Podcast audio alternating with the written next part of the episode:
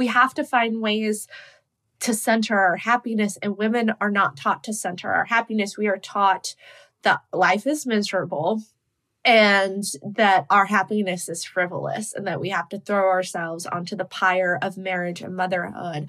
And I'm saying, take yourself down off that cross because we need the wood. You're listening to Burnt Toast. I'm Virginia Sole-Smith. Today, my guest is my good friend Lyz Lenz. Lyz is a journalist living in Iowa. She is the writer behind the newsletter Men Yell at Me and author of the brand new book, This American Ex Wife.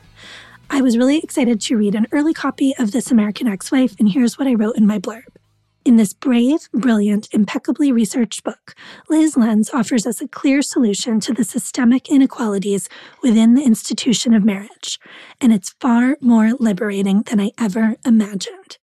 As you can imagine, Lyz's work has been really important to me personally in the last year.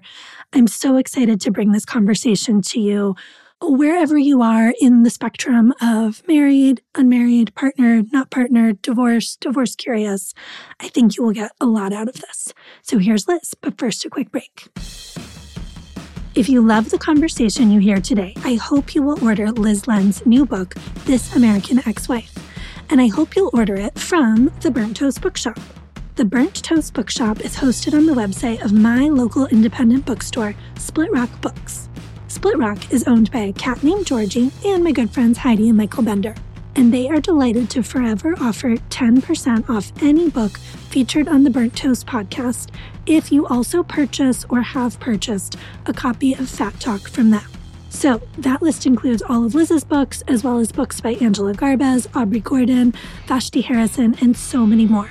Just go to splitrockbks.com and use the code FATTALK at checkout. Thank you so much for supporting independent body liberation journalism and independent bookstores. I have a listener question that I thought was just like the perfect kickoff. Perfect. So this person says, is there such a thing as a good marriage that lasts a lifetime, or should we rethink the whole institution? wow, really just getting right to the heart of it. So I think there's a couple like assumptions baked into that question, right? Like, one that a good marriage lasts a lifetime. Mm. And I think that there are a lot of good relationships that do not last a lifetime.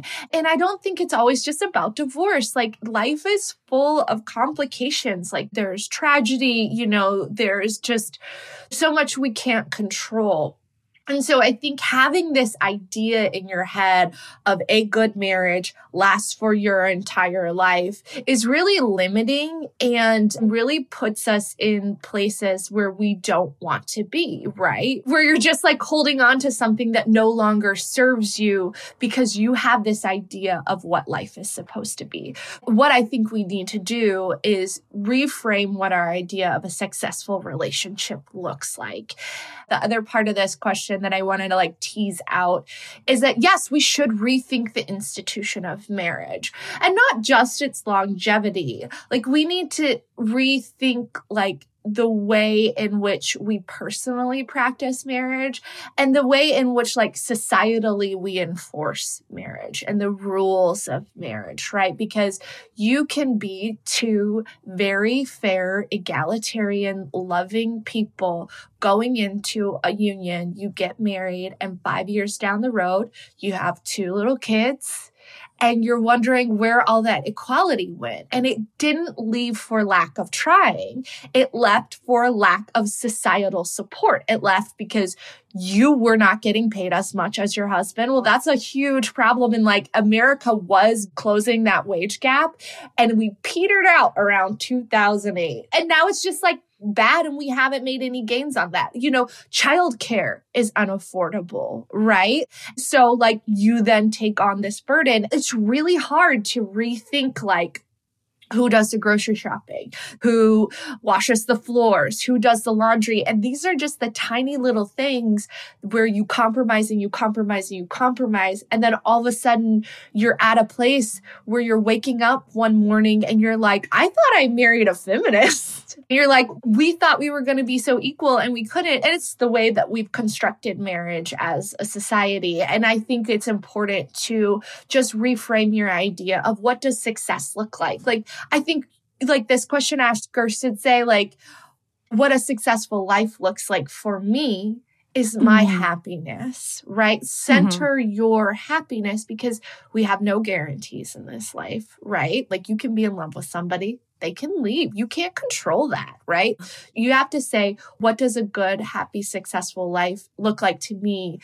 Knowing that there are variables in this world that I cannot control. And so, what I'm asking women specifically to do is to center their happiness and to center their success in a way that is radical and probably going to be deeply destabilizing for their relationships.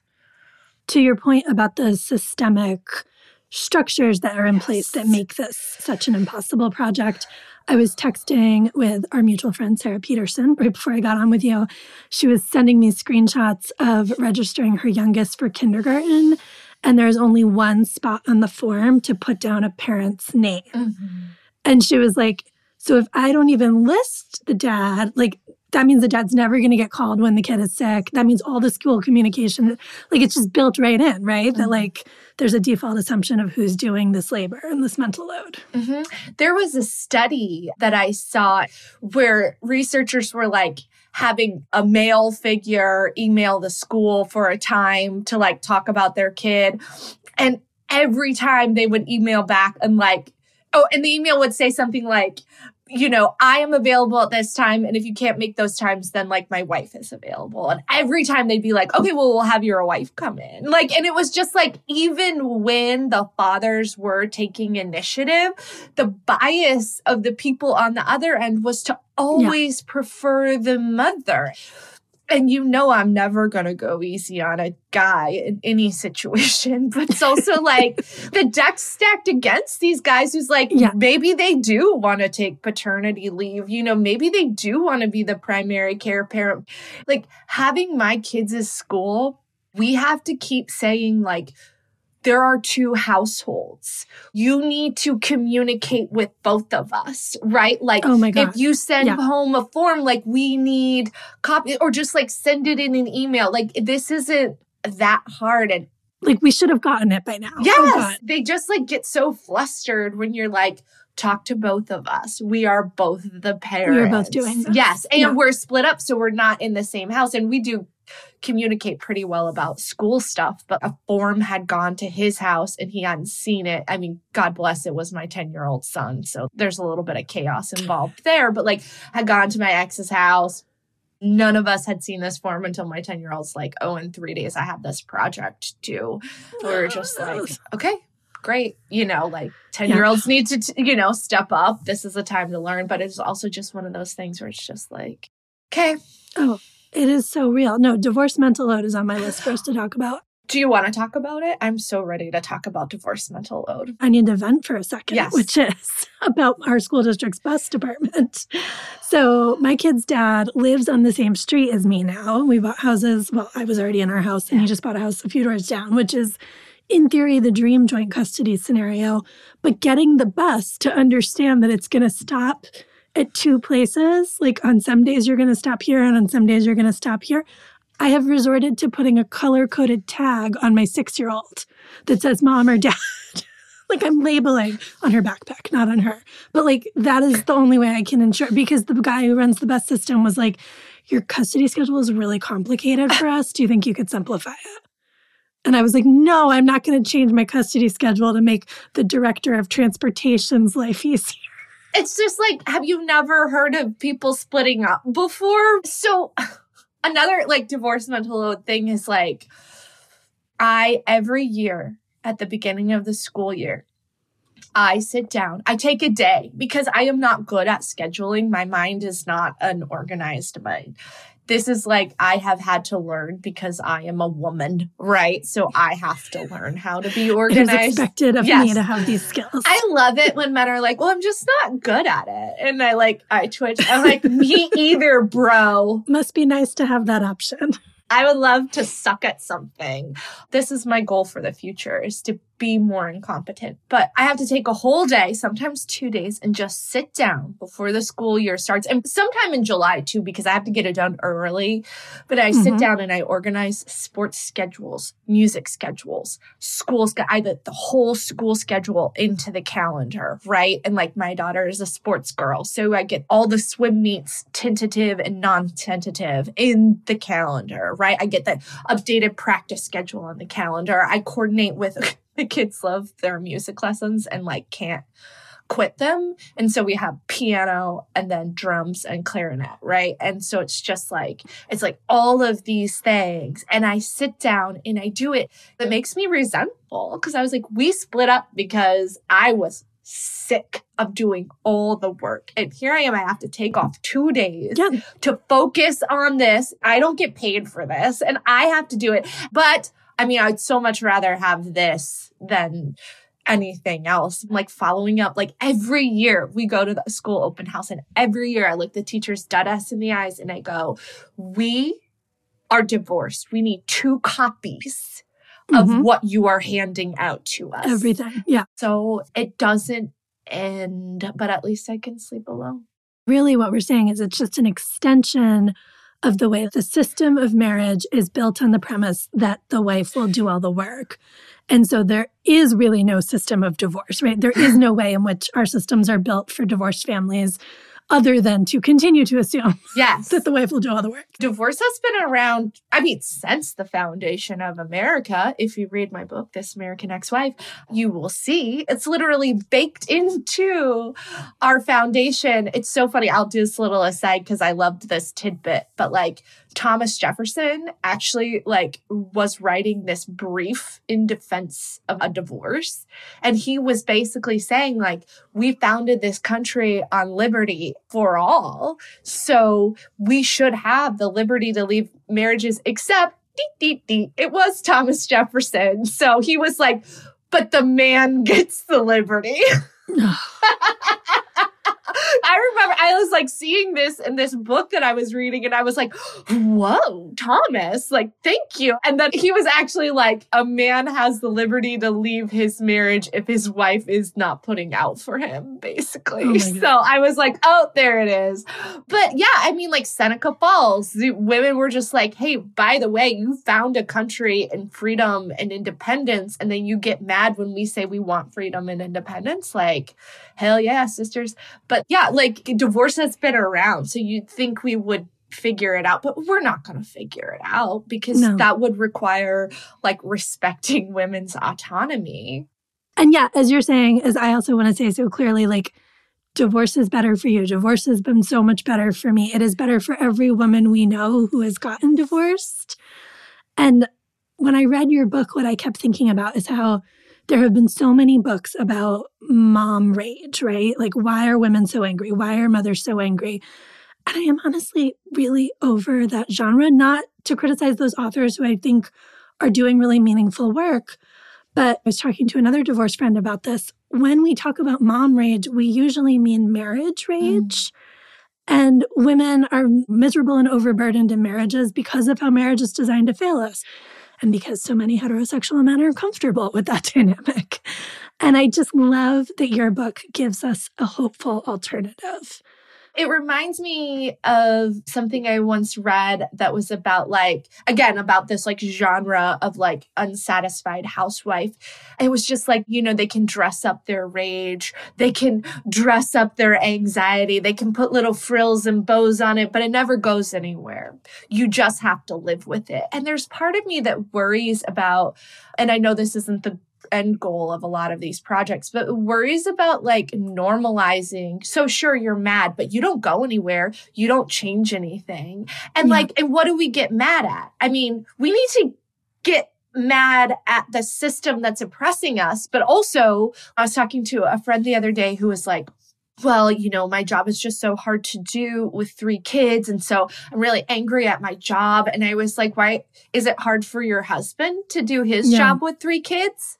Why? Mm-hmm. Why is it not hard for him? And like, it's easier to take that rage and channel it to things that we cannot change because I think we're really afraid of what it would look like, like what that other side would look like. I think deep down inside, we know what's going to break our relationships. Let's be mad at what deserves our rage. It's this system that's oppressing us. Like, it's mm-hmm. not your job because your partner has a job and he can do it. Get mad at the yeah. person who's not wiping the counters, but it's exhausting, right? And you're like, oh, I love yeah. him. Okay.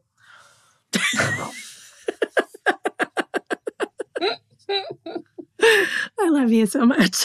I mean, we get that people love their husbands. I mean, do we? we we hear you. I mean, but... it's a concept that intellectually I grasp. Yes. Right.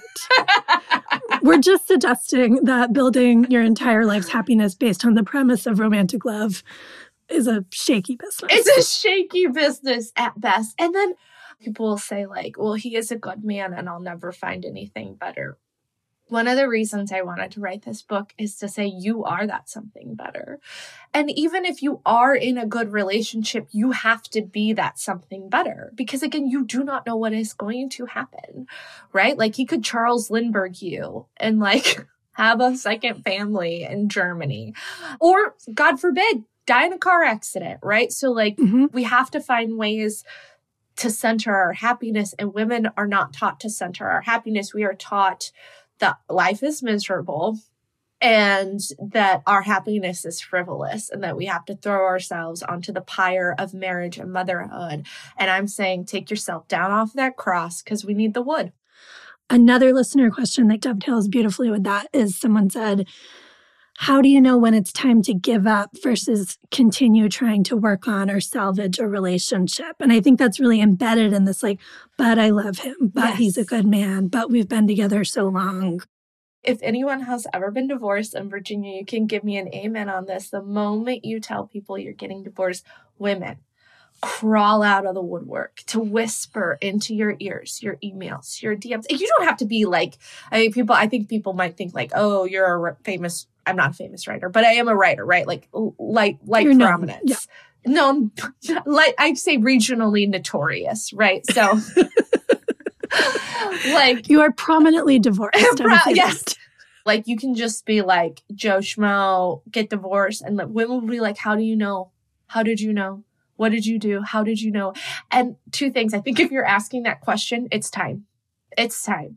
When somebody's asking that question, I know they're in that place where they're looking at other marriages and other divorces and they're saying, well, my husband's not that bad. Like, so I can put up with this. Or like, well, he didn't cheat on me. He didn't hit me. Like, he just doesn't wipe the counters and thinks my writing is ridiculous. And this is where I want to reframe this as he doesn't have to be a villain for you to be unhappy. And why do you want to be in a situation where you're unhappy and you're trying so hard to be happy and he doesn't care?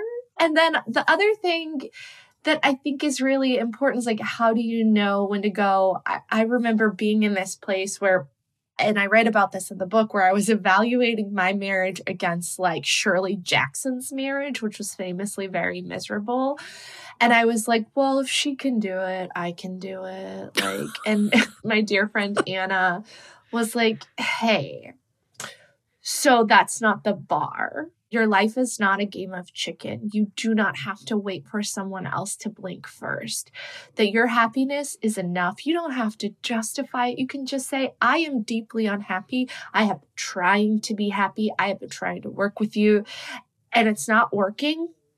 And yeah. I would like to try something else now because if we've learned one thing from 2020, it's that we only have like one wild and precious life. And why do you want to spend it training a grown man like a golden retriever to care about you? Sorry got a little excited. I'll amen that. So that's just my answer. Your yeah. life is not a game of chicken. You're unhappy. That's enough. And also, uh, women are so good at like downplaying their unhappiness or their Absolutely. happiness that like if somebody is saying that, they're not like being frivolous. Right. I think for me, what it took was getting clear on exactly what you're saying, getting clear on what I wanted, on what a happy life looked like to me and realizing how many of the, the things I wanted I had, and that the marriage was not supporting that happiness. Like it was no longer the contributing or defining factor of the happiness that we had run our course. The happy life I was envisioning for myself didn't have to include him or didn't have to include being married, period. Mm-hmm. And I think so that how do you know when it's time for someone who's like thinking that and maybe like still really scared to hear that answer, starting from this place you're saying of like, what does happiness look like for me? What does a happy life look like for me? It might be a really useful kind of mm-hmm. exercise or work to do in therapy or whatever. Because the clearer I got on that, the more I knew it was time. I started making a list in that last very hard year of our marriage. Every time we fought, you know, I'd write what it was about. And I remember sometime after doing this for a couple months, and I was trying to like write my first book and research it. And so when I'd have these precious moments to myself, because my kids were still very little then, and when I'd have like a moment to breathe, my mind would just be filled with my fears and anxieties about my personal life. And I was like, in order to get my book done, in order to achieve my dream, I have to find some peace. And so the list became a way of like, I just set a little timer. 15 minutes, journal, journal, journal, type, type, type, close it, get to work. And when I went back and looked at that list, it was so damning because we are so good at gaslighting ourselves. We're so good at forgetting. We're so good at believing we're the bad guy, right? Or like we're just not trying hard enough or something. And I think there was part of me that was like, oh, well, I'm just angry and I'm just overreacting. I'm tired. I'm a mother. Like I have children. I'm just not my best self. And then I look back at that list and it was damning. And there was also something where, you know, I got a new therapist and she was like, you have to understand that he may never change. Yeah. And are you going to be happy if he never changes? Because we can't make other people change. No, you cannot control other people. And so no. she was just like, Are you okay with doing this for the rest of your life? And I was not. I was not okay. But that reality didn't sink in until I had a real clear moment of, mm-hmm. Oh, she's right. It will never end. Yeah. And I need to either be okay or walk. So I walked. I was just thinking about what you just said about like thinking, oh, well, it's because I'm a mom and the kids are so much work. I feel like the kids get a lot of blame. Just like you were saying, it's not the job, like it's not the kids necessarily. Like, not to say parenting isn't a very all consuming, like physical, demanding job. It is, it's a lot of labor. But again, when you're feeling overburdened by motherhood, is it the children or is it the lack of the functional partner? Something I muse on a lot with that whole mom rage concept. I felt, and I've talked to other women, this is very anecdotal. We all feel like we became better parents once we became single parents because we were happier. It's easier yes. to parent when you're happy. And I didn't feel like I had to be a buffer between my children and another person. I finally got time to myself so I could be a full human. I didn't have to worry about somebody getting angry because the kids and I watched a TV show where there were swear words. Just for a little example, I'm sure we all have our mm-hmm. own personal examples of that, where it was just like I finally just felt like I could be myself and parenting just became so much easier. you know we could just like play on the floor and dinner didn't have to be done because you and kids, you don't really care if like dinner's a three course meal or not. You just want some right. cheese cubes and like to build a couch fort, right? Like that's all I want. I'm like, hit me up with some chicken nuggets, like a Dr. Pepper. No, I see that so much. And I mean, I'm probably the person who cared more about dinner in my marriage for so many reasons. But I definitely noticed, and this is not to say, you know, like we're still in the first year of it. There's a lot my kids are processing and yes. having feelings about as well they should about their lives changing. But there is an ease to our relationship now. There is a new closeness. And I know their dad feels it too, which is also kind of cool. Like he's yeah. getting to parent in a different way too, because our stuff is no longer getting in the way of how we relate to our kids. Mm. And it is such a relief. I'm getting a lot of joy out of my daughters now that I wasn't always letting myself have in the past. And I think there's something I hear from women like this lament like you lose time with your kids and i felt that because i was like very yeah. much the primary caretaker and then there was some point early divorce I'm the second oldest of eight kids. And then I lived in a dorm room with a bunch of women in college. And then I was an RA. And then I got married. Like, I didn't know how to be alone. I didn't know how to not take care of someone. I like, what do I do if I'm not changing a diaper? I didn't know how to like not take care of someone. And then I was like, all of a sudden had alone time. And I was like, I'm missing crucial time with my children. If I'm not there, you know, like, what will they do without their mother? And then I heard an interview with Maria Shriver, who had just gone through a divorce, where she was just like, my kids deserve a relationship with their father. And that really yeah. clicked something into place for me. And I stopped seeing my time with my kids as this zero sum equation. And we do this to mothers in order to trap them into marriage where it's just like, if you're not with your child all the time, then you're a terrible person. And it's like, that is really unsustainable. And I thought about my own relationship with my own father. And I was like, wow, I wish I had that unmediated relationship with him. He has mm-hmm. God bless all of our fathers. He is not a perfect man. He is complicated, but I still love him and I still wish I had, even now, still wish I would be able to have that kind of relationship with him that wasn't always like mm-hmm. managed, you know. And so I think with my kids, you know, I just remind them like, he loves you and you get a relationship with him. And I think that that's a gift. It's a real gift. I mean, I really had to grieve the idea that I wouldn't live with my kids full time. I do want to hold space for that for anyone. It's a huge, it feels it's, so hard. And it yeah. feels like it's like your significance, you know? It's like my significance is bearing witness to like the little things for these little people. And if I don't get those moments, then I am less somehow. Or that's how it felt to me. I'm not trying to project on anyone. Yeah, else, I think it was like a that. little bit of that. I think also, you know, like my older daughter had a lot of health issues when she was little. So yes. I think I feel a lot of anxiety about time with her being very precious in particular. Mm-hmm. I like lost her early infancy to hospital beds. This right. felt like another loss. And that's real. And, you know. For anyone who's dealt with that, like I'm with you. That's a valid thing. But again, seeing the quality of my time change with them for the better. Yes. That did a lot to make me realize like that really helps. And the time to myself. Yes. Absolutely. Like the fact that I have time to be Virginia, own person, separate from mom, you know, all of that is really helpful. So it's a process. It looks different for everyone. It's like there's the grief and there's then all this still being so much better than you could have imagined piece that's just like a lot. It's a mind fuck. It is. And I didn't go into divorce being like, it's going to be great on the other side. Look at all these cultural depictions of single mothers that make it look so, so desirable. yeah. I can choose from. right? Like every narrative, it feels like of like a single mom is she's just like, kind of sweaty and desperate and wears a lot of jorts and is probably waitressing and she just wants a man to come help her mm-hmm. out. You know, and I had to just like remind myself a lot where I was like, when you had a man, he was not helping out. So it's like, just let it go. Another question from a listener that I think is a really good one. This person says, when it clicked that divorce was inevitable, what was the strongest emotion and was there any relief? Oh, it was all relief because I'd been holding so fast to something.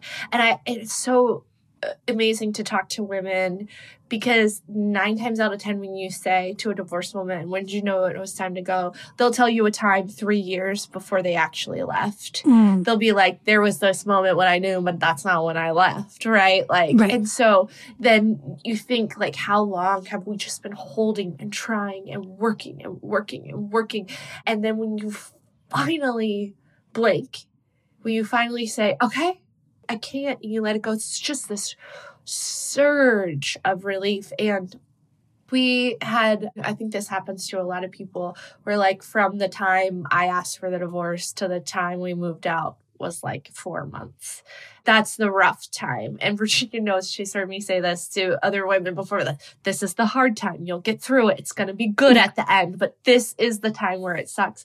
But like I had such a sense of relief, and my ex really didn't want the divorce until he was working to try and convince me that it was a bad idea.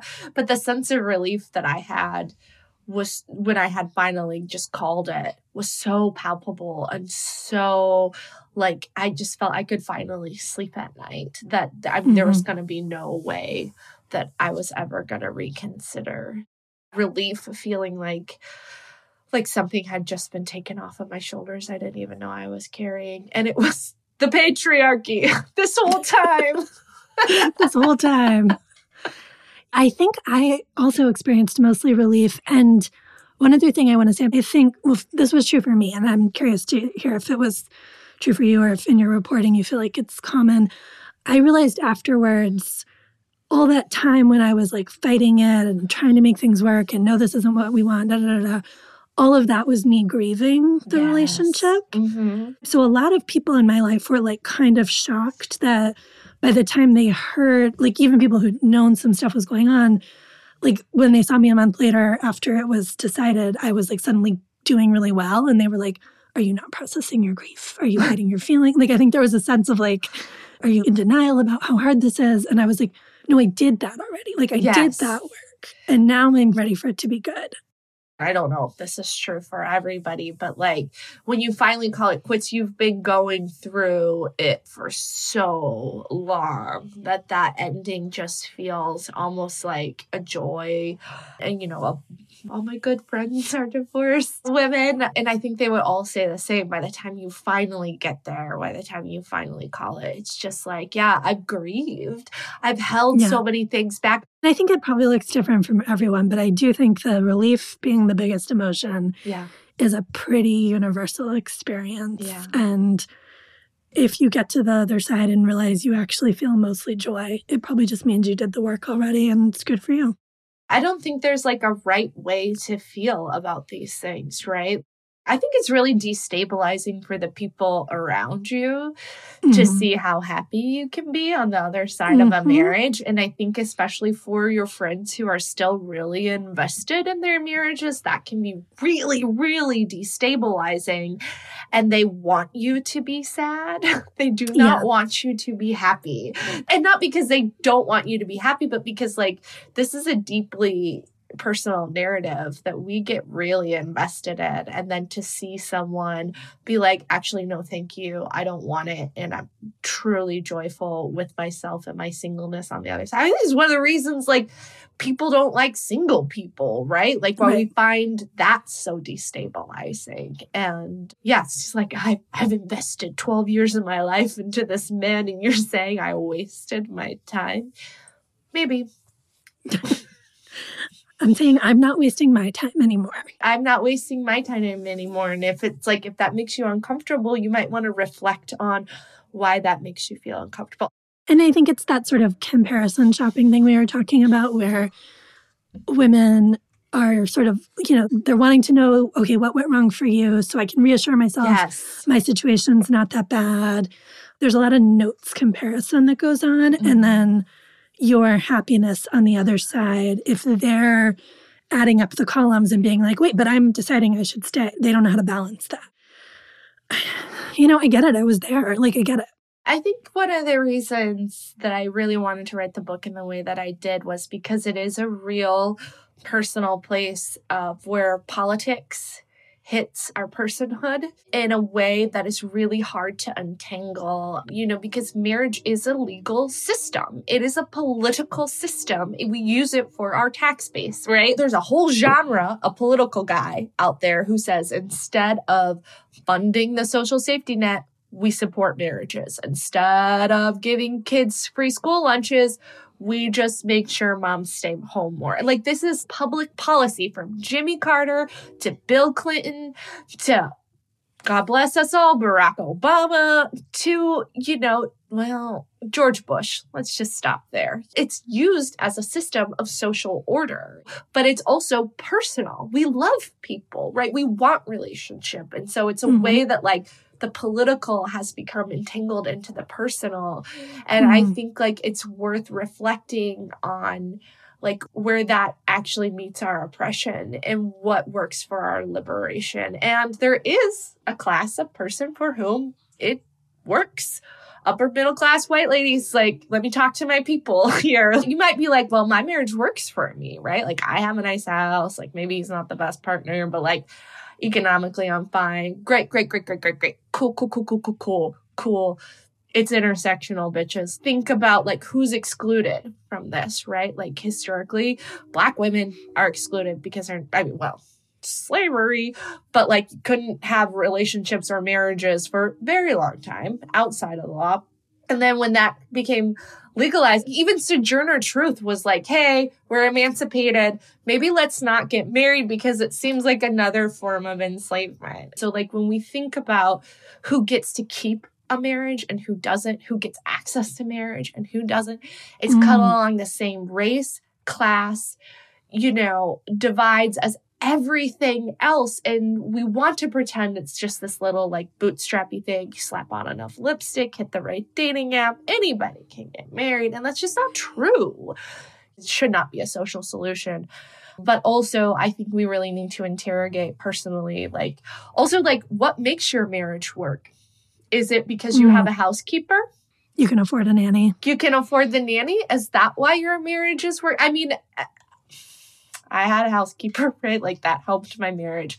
And that's just like these little Rube Goldbergian contraptions that we like rely on, or someone else's underpaid or unpaid labor to like compensate for our own misery. Mm-hmm. I just think it's like worth reflecting on and realizing that it's just not a great system. You can outsource a lot of it, and that can enable you to function for a long time, but it doesn't mean the marriage or marriage as a system is functioning and benefiting women it might be easier for you to save money in the long term, but like, you know, I don't know. Is that worth your freedom? Is that worth giving up your career dreams and hopes? I don't think so. And I make the argument, you know, in the book, there's that line from Cruella de Vil in the remake, uh, 101 Dalmatians, Glenn Close, right. where she's just like, you know, more women have been lost to marriage than like war and disease. And it's just like, She's right. But they have to put that in the mouth of the villain so it's easier of to course. dismiss. But it's just like Cruella was on to something. She was on to something. Yeah. Not the skinning the dog. Not the part. puppy slaughtering. Yeah. You don't have to email us. you don't, yeah. She did I have good dogs. style. I have two dogs. I'm very pro. We love our dogs. dogs. I'm anti skinning dogs. Just put that out to just tell the people. All right, I want to run through a couple last yes. listener questions because this is some like nuts and bolts stuff that yes. I think folks will find really useful. What helped in the early days of separation? Any resources to recommend? So, uh, if you can afford a good therapist, I would recommend finding one just for you. If your therapist became the couple's therapist, get a new person. You need your own person. You need yeah. your own person in your corner. And any good therapist would also give you the same advice. Get your own therapist if you can afford one. If not, tell your friends what you need. It is so hard to ask for what we need. And I think there were some early days where I was lonely. And I was texting my two best friends who live far away from me. And I was just like, I don't miss my specific husband. I was like, but I miss having someone. And my friend Anna, Anna, always showing up with the good clips. She was like, literally, why? And I was like, well, okay, I'll tell you. I just missed somebody having dinner with me. She's like, listen, your ex was not good at being a conversationalist when you had dinner together. So she's like, why don't you just ask your friends? Yeah. And so I did. I had to be vulnerable with my friends because people don't know what you need. I had to say, hey guys, I really could use somebody having lunch or dinner with me once a week on these days right? Mm-hmm. Like I could really use somebody coming over and having a glass of wine with me on my patio. Like, does somebody want to go on a walk with me? Like, those were the things that I had to ask for. And it really helped. I mean, it helped build community and it helped me make a lot of different types of friends in different walks of life that I thought was really helpful. So I think the very specific advice is like, especially when we are doing all the labor in a relationship, we develop this like sense of hyper competence. And yeah, I can do it all. I can do everything. Don't. You don't have to. You can no. just ask for help. I remember going to my therapist's office one day. I couldn't fix this lawnmower that I had in this house I rented, and I was just crying. I was like, I can't, I'm not an empowered woman. I can't do the. She was like, ask for help. dumb dumb. She didn't say dumb dumb, but it was just, she was just like, why don't you just, she's like, or just like, I don't know, 50 bucks, post on the Facebook marketplace and ask somebody to come mow the lawn while you just like, try to figure out the mower. She's like, you do not have to carry this all, all by yourself. And so those would be the like practical things. And yes. say like take up a hobby, that one thing that you always wanted to do. I started stand up. It's not going to be my career. I just wanted to do something I'd always wanted to do and never had the time to. I also want to say, like, your friends will be so glad you made those specific asks. They will. Like, they want to help, but people don't know how. And that's really great if you're like, I would love to have dinner with someone this weekend. People are looking for that guy. We all want to be asked out on dates by our friends. I yes. literally love it when a friend will text me and be like, hey, can you like grab a drink real quick and I will be like, I am there. Like we all just like there's so many people, you know, you hear it, it's just like, well, I just really wanna like I don't know how to build community. Just ask. Just ask. I feel like my community ties are so much deeper now. Mm-hmm. And it's because I've had to ask people for help. And it also means I'm more mindful of like volunteering to host a play date or like, do you need me to pick your kid up from this activity that our kids are going to be at? Cause like I'm sort of aware in the back of my head, like I'm asking for more favors. So I want to also be helpful where it makes sense that I can be helpful. And I just feel like so much richer all around for it. I feel so much more connected to my community. I go take myself out on a little date to this like restaurant in town that's kind of fancy. I like have made a lot of friends that way, right? Like That's like so the cool. bartenders are my friends, like the restaurant owners are my friends. I think I'm a little bit of like I think I got like pastor dad energy when I go into a place, you know, like a little bit maybe. you I'm, are very extroverted. My introvert people listen, might, we don't yes. have to we don't have to do that. I'm the only extroverted writer in America. Yes, you are. I am so extroverted. It's quite the problem, but I have a great time. Well, to that, another question I have here is could you talk about how divorced life isn't lonely? And I mean, you mentioned being lonely in the early days, but I think this is a big fear that women have that I'll be so alone and miserable. And that has just not been my experience. No. But I didn't know if that was just being a really good introvert. There is a difference between being alone and being lonely. And I think that we all need alone time. For me, I come at this a little bit differently than you introverts, but I really had a hard time being alone with myself. There was a lot about myself I did not like I didn't want to be with, I didn't want to have to face. And a lot of that was like some past trauma I was repressing. Read my second book, it's in there.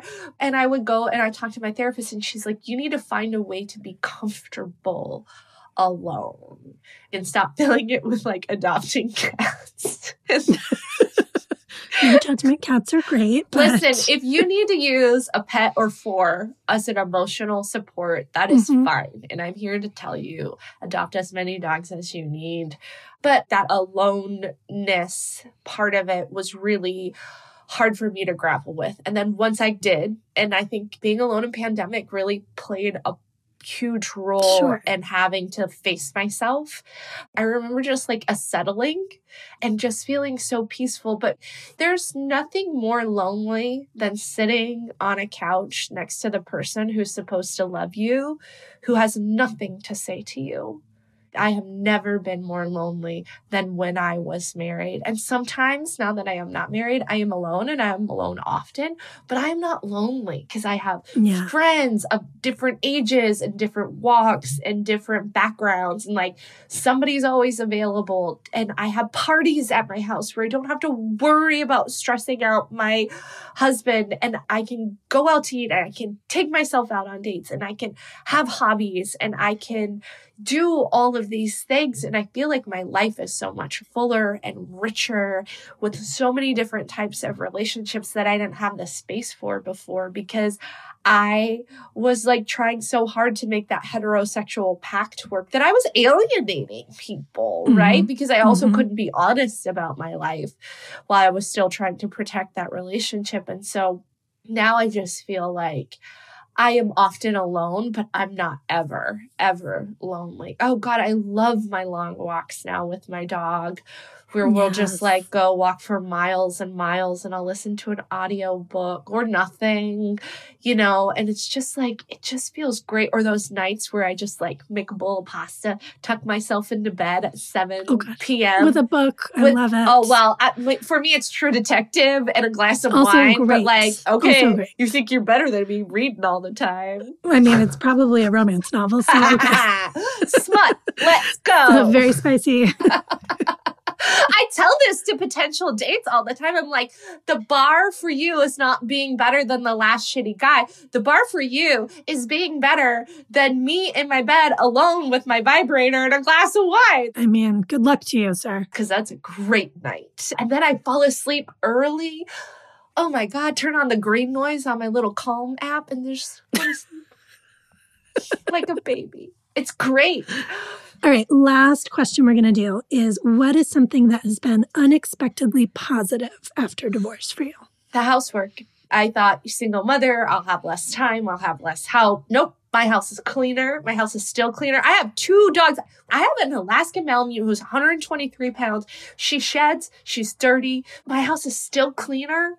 The housework is still less. And it's not because like my standards have dropped. My standards have actually gotten higher. Like I did the whole Mm. TikTok trend of reorganizing my fridge with all the clear containers because I am easily influenced. Yeah. And I was like, on some level, I was like, this is crazy and unsustainable. It's not crazy. It's not unsustainable because I'm sustaining it. And my kids, like, it's easy for me to just be like, no, just put it in that container. And then they do. And they don't fight me on Mhm. Well, my teen daughter fights me on everything. Well, but sure, that's sure. fine. But That's it's just like, it's her, you know, it's her job. But that was the thing where I just was like, I'm going to be this harried, overworked single mom. And I found out that, like, actually, I have way more free time. The house is cleaner. And yeah, now I have. Let's get a third it. dog. Let's get a third dog. no, no, no. I think you're good. I'm I- good. As your friend, I want to say I think you're good on pets. I think I'm good on pets. I relate a little bit to the cleaning thing. I think I'm unpacking my own Mm. slightly compulsive tidying tendencies that sometimes creates more work for myself. But just having my space be my own was the thing I didn't expect. I already loved my house. I already thought I liked how it looked, but like the joy of like, you know, my kid's dad took a lot of art with him that was like more his taste and suddenly I have blank walls and what am I going to put on them and like just putting more pink in rooms has been really thrilling. Like just subtle ways that I'm making it mine. That is my joy for Oh, sure. I love my bedroom. I love going Yeah. into my bedroom because it's just Yes. it's mine. It feels safe. It feels beautiful. I bought all this Yes. like crazy, you know, duvet covers and sheets and like all these fancy throw pillows that he would have been like, why? And I do. I I make know. my bed every day Same. and put the throw Same. pillows on, which I never Make did before. just for me. Yes, it's a joy. It's a pleasure. It's so really is. fun. And I know your listeners can't see this, but like there's a little picture that I got that it's like a woman Ooh, on a stake being burnt at the stake, but she's lighting a cigarette into the flames. Like that's a little thing that I got that I never would have been able to spend money on before. It's a joy. I love it. so Yes, making your space your own. I love it.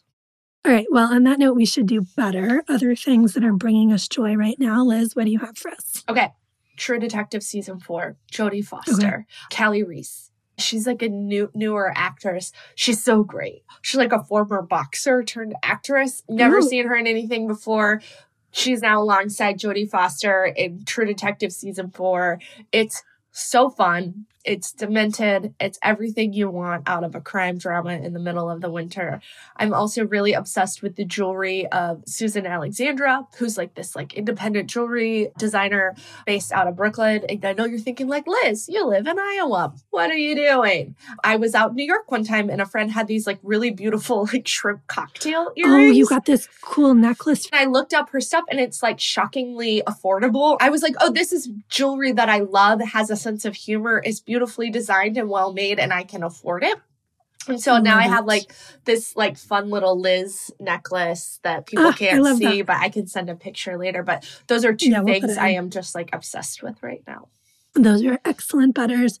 I'm just going to give a real quick plug for, and with full disclosure, I'm only on the first season. I'm late to this game, but the remake of The First Wives Club felt like a very appropriate butter for this episode. Oh, I haven't seen it yet. Well, it's Michelle Buteau, who I love. She's a fat black comedian and just phenomenally talented. I'm blanking on the names of the other two actresses, but it's, yeah, it's a remake of the 1996 movie featuring three black women all breaking up with shitty husbands and reclaiming their lives. And yeah, I'm like halfway through season one and it is a delight. So I'm hoping it continues to stick the landing. Good. I'll cue it up after I watch Jodie Foster solving this very complicated crime drama in the middle of Alaska. Lyz, tell folks where they can find you and how we can support your work. Of course, everyone is going to buy This American Ex Wife. Buy this American Ex-Wife. You might think it is not for me. Fine, buy it for a friend, but also read it. I've been told it's an easy read. I confirm that. It's propulsive. I confirm. So, yes, buy my book, This American Ex Wife, wherever books are sold. And then I have the newsletter, Men Yell at Me, which you can find by Googling or going to lyzlenz.com. Those are the places. Always a delight to hang out with you, my fellow American ex wife. Thank you. This was a total joy. Thank you for joining me in the trenches. Happy to be here. Thanks so much for listening to Burnt Toast. If you'd like to support the show, please subscribe for free in your podcast player and tell a friend about this episode. And leave us a rating or review. Those really help folks find the show so we can grow. The Burnt Toast podcast is produced and hosted by me, Virginia Sole-Smith. You can follow me on Instagram at the underscore Soulsmith. Our transcripts are edited and formatted by Corinne Fay, who runs at Sell Trade Plus, an Instagram account where you can buy and sell plus size clothing. The Burnt Toast logo is by Deanna Lowe. Our theme music is by Jeff Bailey and Chris Maxwell, and Tommy Harron is our audio engineer. Thanks for listening and supporting anti diet, body liberation journalism.